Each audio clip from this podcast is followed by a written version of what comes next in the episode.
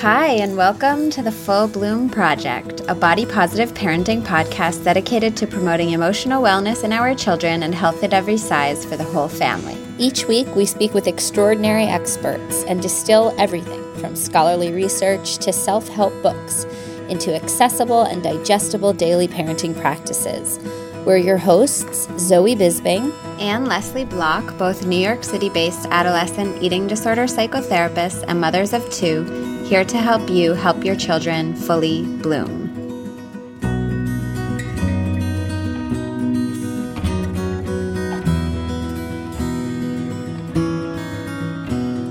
A quick reminder that this podcast is for general information and educational purposes only and is not intended for and shouldn't replace advice from a medical or mental health professional.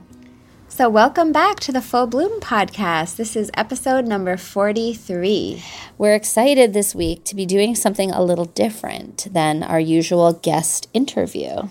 Right. This week, we're playing around with questions and answers. We've been doing more and more presentations recently and just did one this morning mm-hmm. um, at a private school here in New York City. And we've gotten some really interesting, thought provoking questions from parents in attendance to all of our presentations. We love doing presentations for parent groups and schools, but we also love how many more parents we can reach through the podcast. It's one of the coolest things about this platform. So, we thought we would take some of the questions parents have been asking us in person and talk through our answers here because there are likely parents listening out there who are wondering, if not the same, then at least really similar things. Definitely. And before we get to the questions, because we, handpicked a few that came out of today's session, we wanted to share a little about what we're thinking for season three. Yeah, let's do it. Yeah. Let's make the big announcement. Okay, the big announcement. So, when we got started with this podcast, we didn't have a plan for a season three. We didn't really have a plan for season two.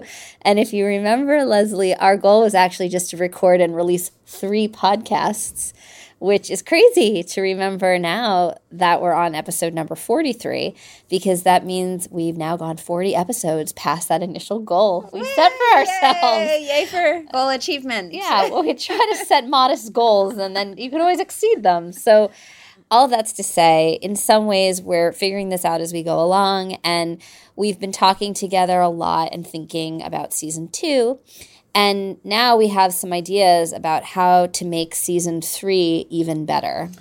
Exactly. So we started out season one with a list of questions from A to Z. That was kind of our initial idea that we felt really every body positive parent was wondering about or should be asking themselves. And we used that to figure out who to invite on the show to help us answer those questions.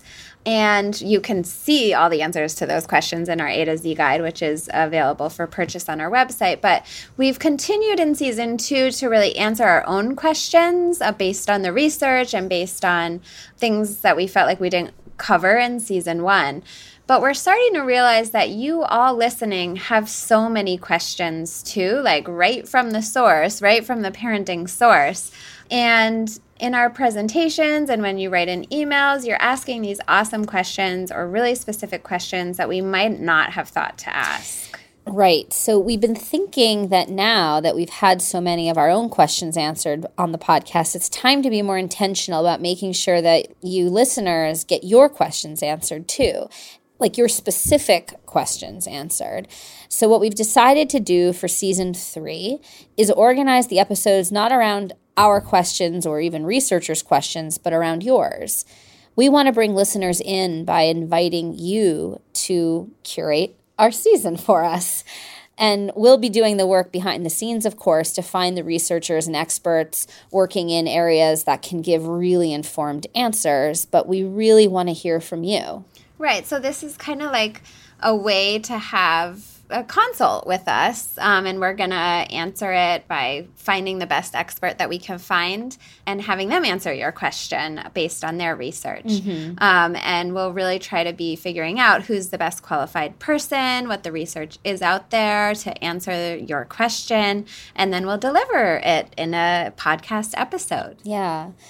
So we've decided we want this to be an additional benefit to our current patrons. You may have heard us on the podcast pitch our Patreon initiative, which is really a wonderful way that you listeners are helping us keep this going by making a sustaining contribution as little as $5 a month to the podcast just to keep our lights on and our content coming. And so we've opened up a forum for patrons to begin submitting detailed questions for season three, which you can find at fullbloomproject.com slash ask a question. And just to be clear, we're really asking two things for all of you listening. First, if you're already a patron, you already know about this and you should have gotten an email and some communication from us on the Patreon page about your questions. So our hope is that you will go to that site, fullbloomproject.com slash ask a question and let us know what you're wondering. And then if you're not already a patron, but you do want to get your specific questions answered by a researcher or expert guest, and of course us, we hope you'll consider becoming a patron. That's both a way you can help us keep the podcast running and get your questions answered right here on the show. As always, as our thanks, we send all new patrons our complete A to Z guide to body positive parenting. That's our interactive guide with a wealth of research and resources to help you put the fundamentals of body positive parenting into action. And you can learn more about that guide and sponsoring us at fullbloomproject.com slash Patreon. That's P-A-T-R-E-O-N. And for everyone listening, patrons or not, we want to take the time to thank you all for being a part of our community, for tuning in every week, and for parenting and working alongside us to try to change what it's like out there for our kids. It's not easy, and that's why we do this every week. It means a lot to us that you all listen and participate in the ways that you do. Yeah, this is airing a little late for Thanksgiving. of course, we're parents, so it's always a little bit late, at least in my experience. But we're actually uh, recording it right after Thanksgiving, and I know it's something we're both really grateful for this community. That's right. We are so grateful for you listeners. Thanks for listening. So, without further ado, let's get into the questions. Yes, the questions. So, why don't you read the first question that came in? I thought it was a it was a good question. We haven't even really talked about it on the podcast.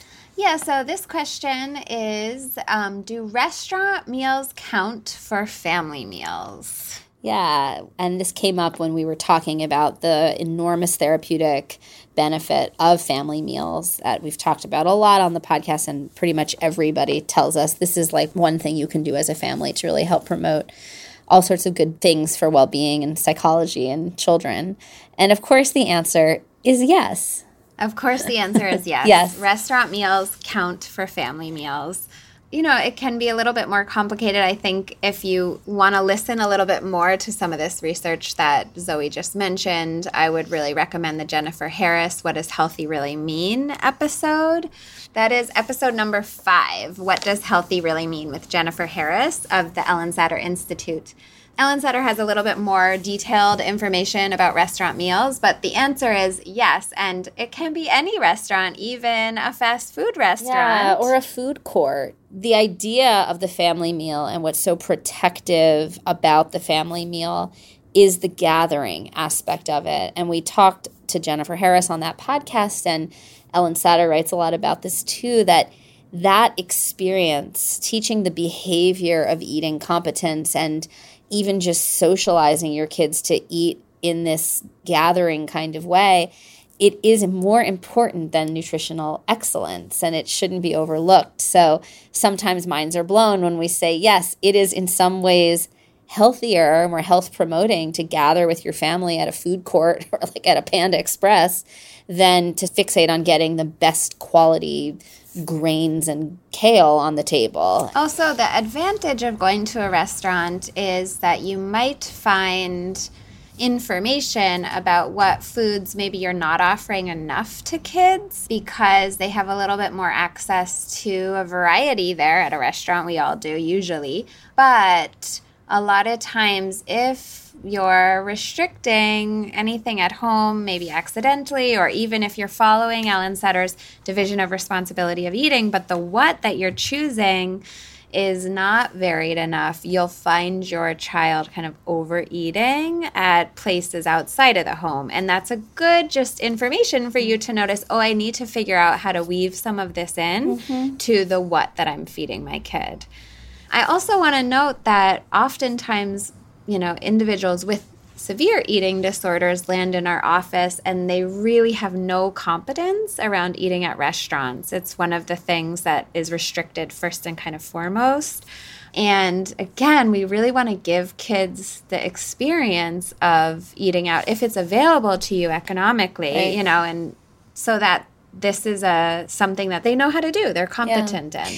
I will say, and this is less related to eating competence and more related to just parenting little small children. There are some schools of thought, I'm thinking particularly about RIE parenting and yeah. Magda Gerber, that really say it's unreasonable to take a child under the age of five to a restaurant. This is not at all our way of saying, therefore, you shouldn't, because like so many families are different and kids are different. But it's just, you know, bringing in sort of the um, emotional well being and parenting or emotionally resilient kids, et cetera creating spaces, especially spaces to eat for your child that they're allowed to behave how they're going to behave is just worth noting. So, taking a small child to a fancy restaurant where you have to spend the whole meal saying, no, don't do that, don't touch that, be quiet, because you maybe have a sense of decorum and want to be uh, conscientious of other patrons at the restaurant, which is, makes a lot of sense may not be giving your child the kind of the point of what we're talking about here. And so I appreciate actually, and I do take my children under five to restaurants sometimes, but when they are acting, quote, poorly, I do try to think about Magda Gerber and how she was just like, they just shouldn't be in restaurants. And I think, oh, well, this is why. So you do want to create opportunities for your kids to eat in places that they can be and they can be kids in. Right. And Ellyn Satter's work also helps us think about this in terms of child development and that really the family meal is also the time that you're teaching kids how to behave at a table. You know, so for the first five years of life, like they're learning that mm-hmm. skill and they're not going to do it perfectly and it's not their fault mm and um, or yours or yours right and that's part of the point of a family meal as well is to learn how to enjoy eating together with people behavior right the behavior i did respond to this question do restaurant meals count for family meals with the other piece of information that I think is really important, which is family meals doesn't necessarily mean it has to be mm. all the adults in your household with all the kids, um, particularly in our like after school craze of you know our kids doing all types of different things we do really want people eating together and particularly the person in charge of feeding and, and choosing of the food to come together and eat with the children. It doesn't have to be mom or dad if you guys are both working, or mom and mom, or whoever is the caregiver, but a grandparent, a um, babysitter, babysitter, you know. But the hope is that, and where eating competence comes in, is that everyone's modeling for each other how to enjoy eating, make the meal a pleasurable experience, and to be eating how much they want of mm-hmm. what they want. That's that's offered at the meal. Yeah. So the second question that we thought was very, very worth uh, sharing with you all.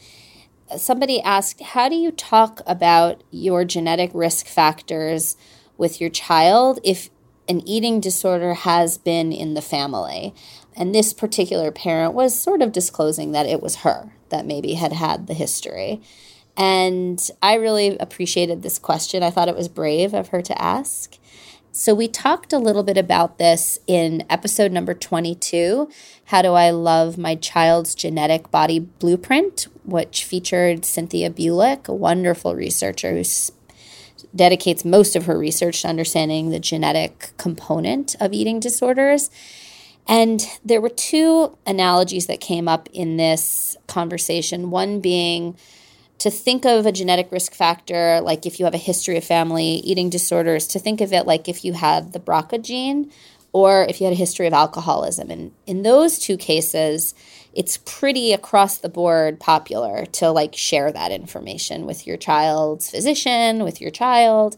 so that they can take precautions because their risk for, in these other cases, breast cancer or becoming um, alcohol dependent or developing alcoholism are higher than the average bear. And the same goes for genetic risk factors with regard to eating disorders. Right. And we also talked about in answering this question at the presentation today how, one, it's still very stigmatized to talk about if you've had an eating disorder or if any of your family members have had an eating disorder, um, similar to most mental health um, mm-hmm. conditions.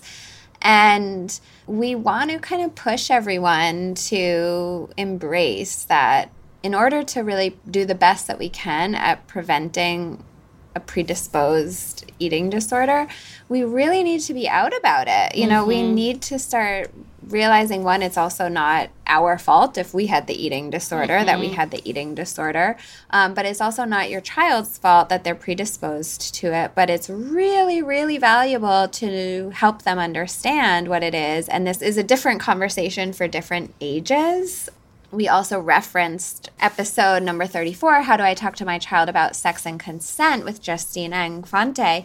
It's it's similar you know that we want to be having like a hundred of these conversations a hundred little, little of these rather than one you know the talk. Justine was talking to us and encouraging parents like you don't have to have the talk about sex and consent that it should be a hundred mini the talks. And i think that thinking about that can take the pressure off of a parent.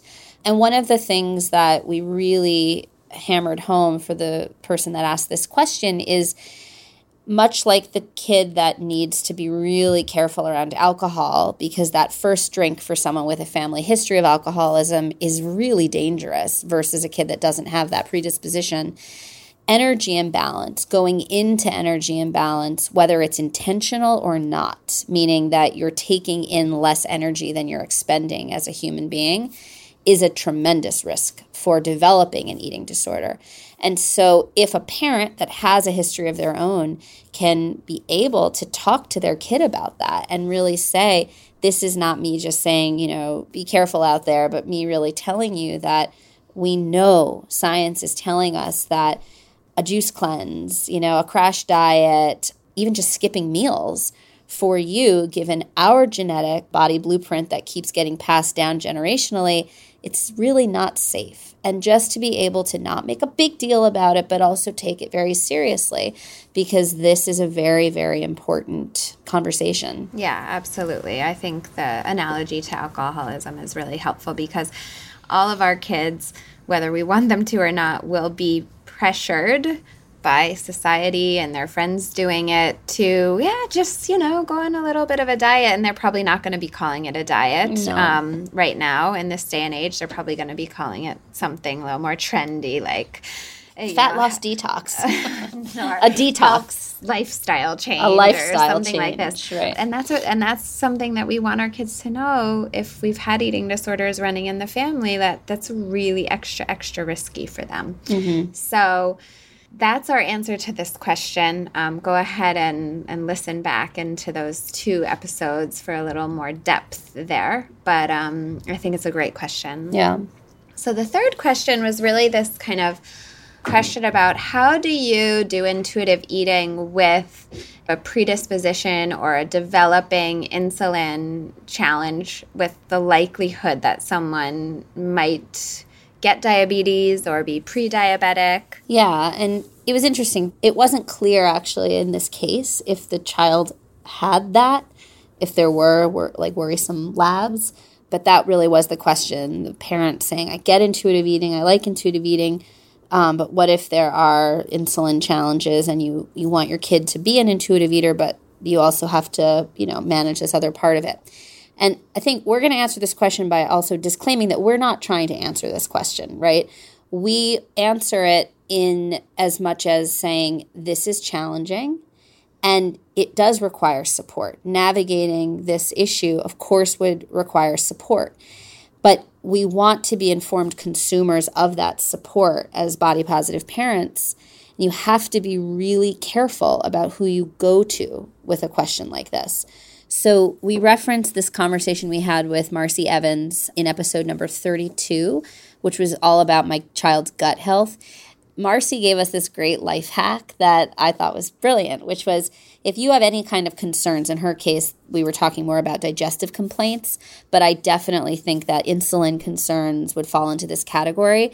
And you want to try to preserve this your child's right to being an intuitive eater while also navigating a medical complication the life hack was go to a dietitian who has an eating disorder specialty, even if the issue is not disordered eating, because that dietitian, who hopefully would be also a diabetes educator, for example, and also hopefully embracing health at every size and intuitive eating. And by the way, these people exist. And if you're listening and you're like, yes, I need one of those, email us and we'll connect you.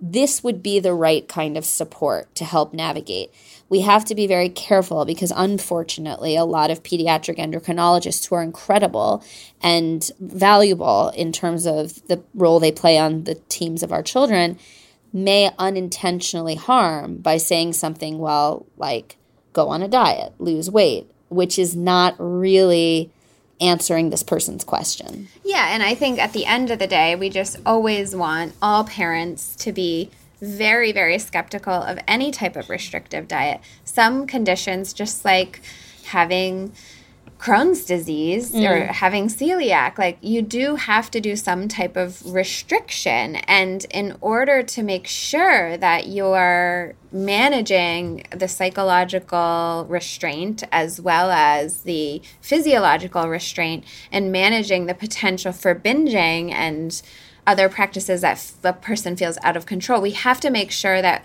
we're we're doing the best we can to manage any feeling of restraint in that person. Where this gets complicated is that while sometimes you need to be careful about certain foods, you don't need to try to lose weight it's also not possible right. to lose weight, as we right. have hopefully drilled into all of our listeners at, by this point. But our most recent episode that launched this week with Christy Harrison, episode number 42, really drills into this a little bit more, and so does her book.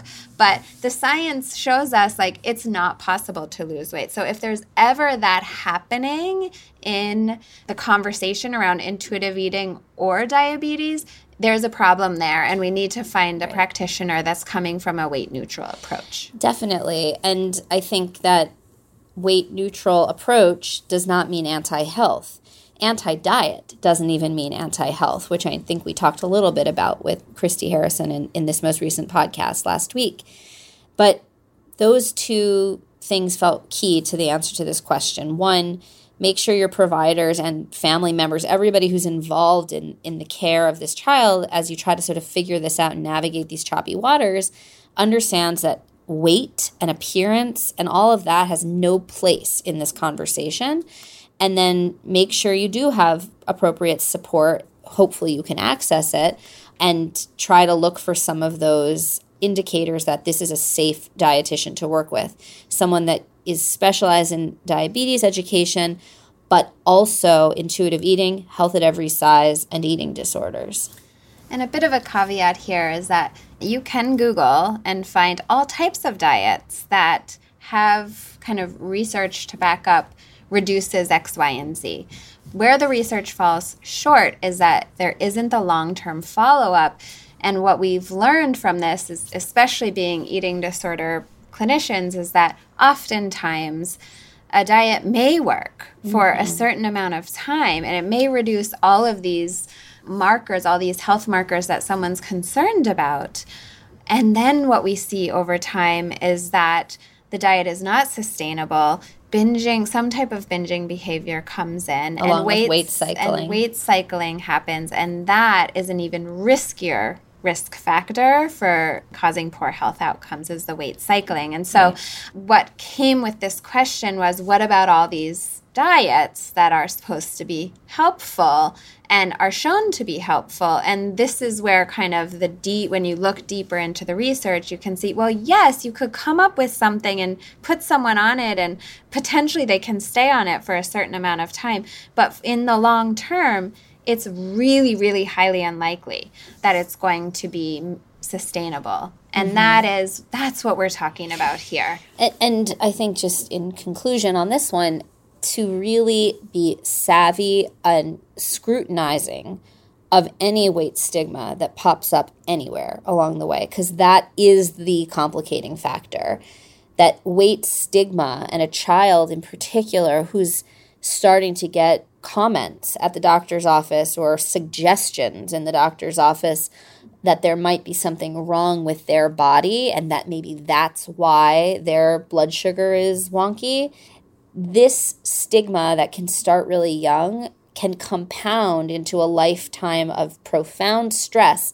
And that weight stigma is what correlates ultimately to poor health outcomes, not necessarily the weight itself. Okay, let's move on to question number four. How long do you let them just eat bread and butter for dinner? I, I felt for this mom because I know, I know the feeling. Like, you know, Leslie and I have been, as we started the Full Bloom Project, experimenting more and more with this real division of responsibility and leaning into letting our kids choose what they're going to eat, how much they're going to eat, and what, stay in our lane. The weather, right? The Just weather. As a reminder. That's the, right. The division of responsibility. No, no, no. You're right. We're in our lane. We pick the what. But you could put the chicken, the broccoli, and the potato and the bread on the table. But they might choose that the bread is all they're going to have for their what that meal. And the question is relatable. And I think in this case, the parent was saying, they just, that's all they eat. That's all they eat. And expressed a concern that it would never change. And so she, I think, had asked it, like, how long do I let this go on for? I mean, I want to promote intuitive eating, but at what point do I step in and parent? And I did kind of wonder, what do you mean? Like, what would parenting look like? Her question and, and vibe indicated that she's concerned that if she really just let her kids eat intuitively based on what she's serving them, that there will be some kind of negative consequence. Yeah, and I think that this is a really relatable concern to many people listening and many people in the room. I know it happens with my husband. Shout out to Rennie. like he feels this too. And what we learn about raising competent eaters and parenting is that it is our job to notice what they like and make sure that there's preferred foods on the table and that we mix them with non preferred foods and that we keep offering them this opportunity to try it without any type of pressure. And we let them sneak up on the food. That's kind of Ellyn Satter's term is we really let them sneak up on trying new things and if there's kids are just so intuitive around they sense if we have an oh, agenda. Oh, they sense. I know it. And I said it to the, the woman today. If I ask my kid to eat a vegetable or I tell them they need to, they will not do it. Or they'll do it for the wrong reasons, like to get dessert or to what please me. Like, whereas the moments where I see them intuitively reach for the vegetable, I'm totally delighted. I will not lie. I get like probably too excited. But I think what excites me is yes, they're getting a little bit of vitamin D or whatever's in kale, you know, but they're exploring on their own and they're making this choice. And it's proof that it will not be bread and cheese forever. It just won't be. And you get these little moments and and sometimes, and I, I get this all the time when I talk to parents who have very similar questions, and then when you really get them to drill down and say, is it always? Is it actually every single meal? Is that the case? Oh, well, no, I mean, sometimes they'll eat a little bit of this, or, well, no, I mean, I guess they like fruit. Or they'll say, oh, they're going to never stop eating sugar. It's, it's really? What are you talking about exactly? So when you actually ask people to get a little bit more specific, it illuminates some of the generalizations we make. And I think we can relate to what it feels like because it certainly looks like that's all they're eating, you know, and where's the nutrition, you know? So we sort of had two things to offer this person. One was a question, which was, What are you actually concerned about? You know, it's not an easy question to answer, and we didn't put her on the spot or anything, but what is it that you're actually concerned about?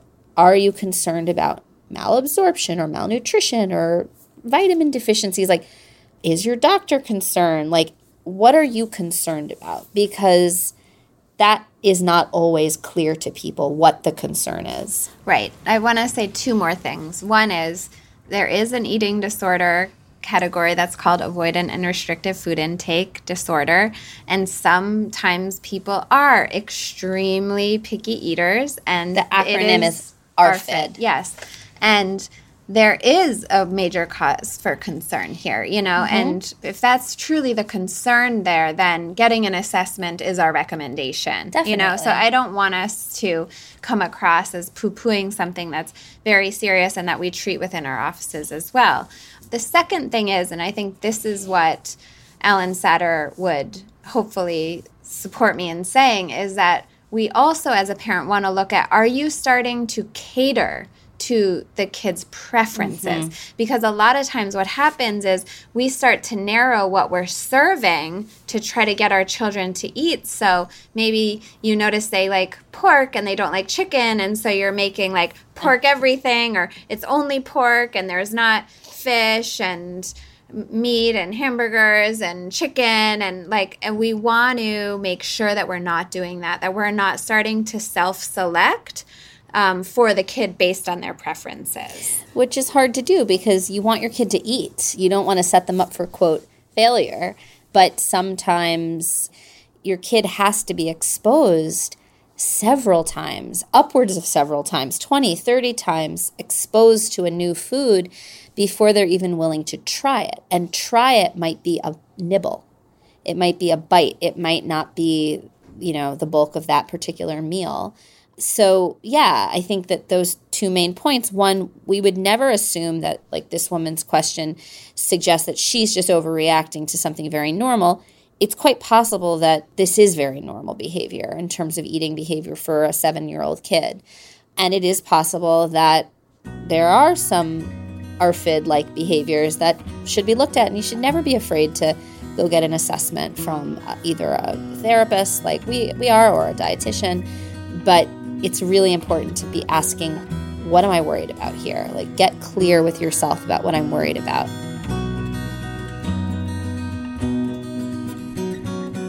So that's it for today. Yeah, that's just a sampling of some of the questions that hopefully you resonated with. And um, if you want your question answered, please become a patron, submit your question, and we will answer it for season three. Definitely. And if you are enjoying or appreciating the style of this episode, you can certainly go back and check out episodes from our summer series, like episodes 27, 28, and 29. Each of those episodes, we answered a listener question and brought in a guest to help us answer that question just to give you a style. And we want your feedback. We want to know if this is helpful. And also, as always, if you like what you're hearing, we would really appreciate you leaving us a rating or review on iTunes so more people can find the podcast. Thank you all for listening, and remember to tune back in next time for more body positive parenting wisdom.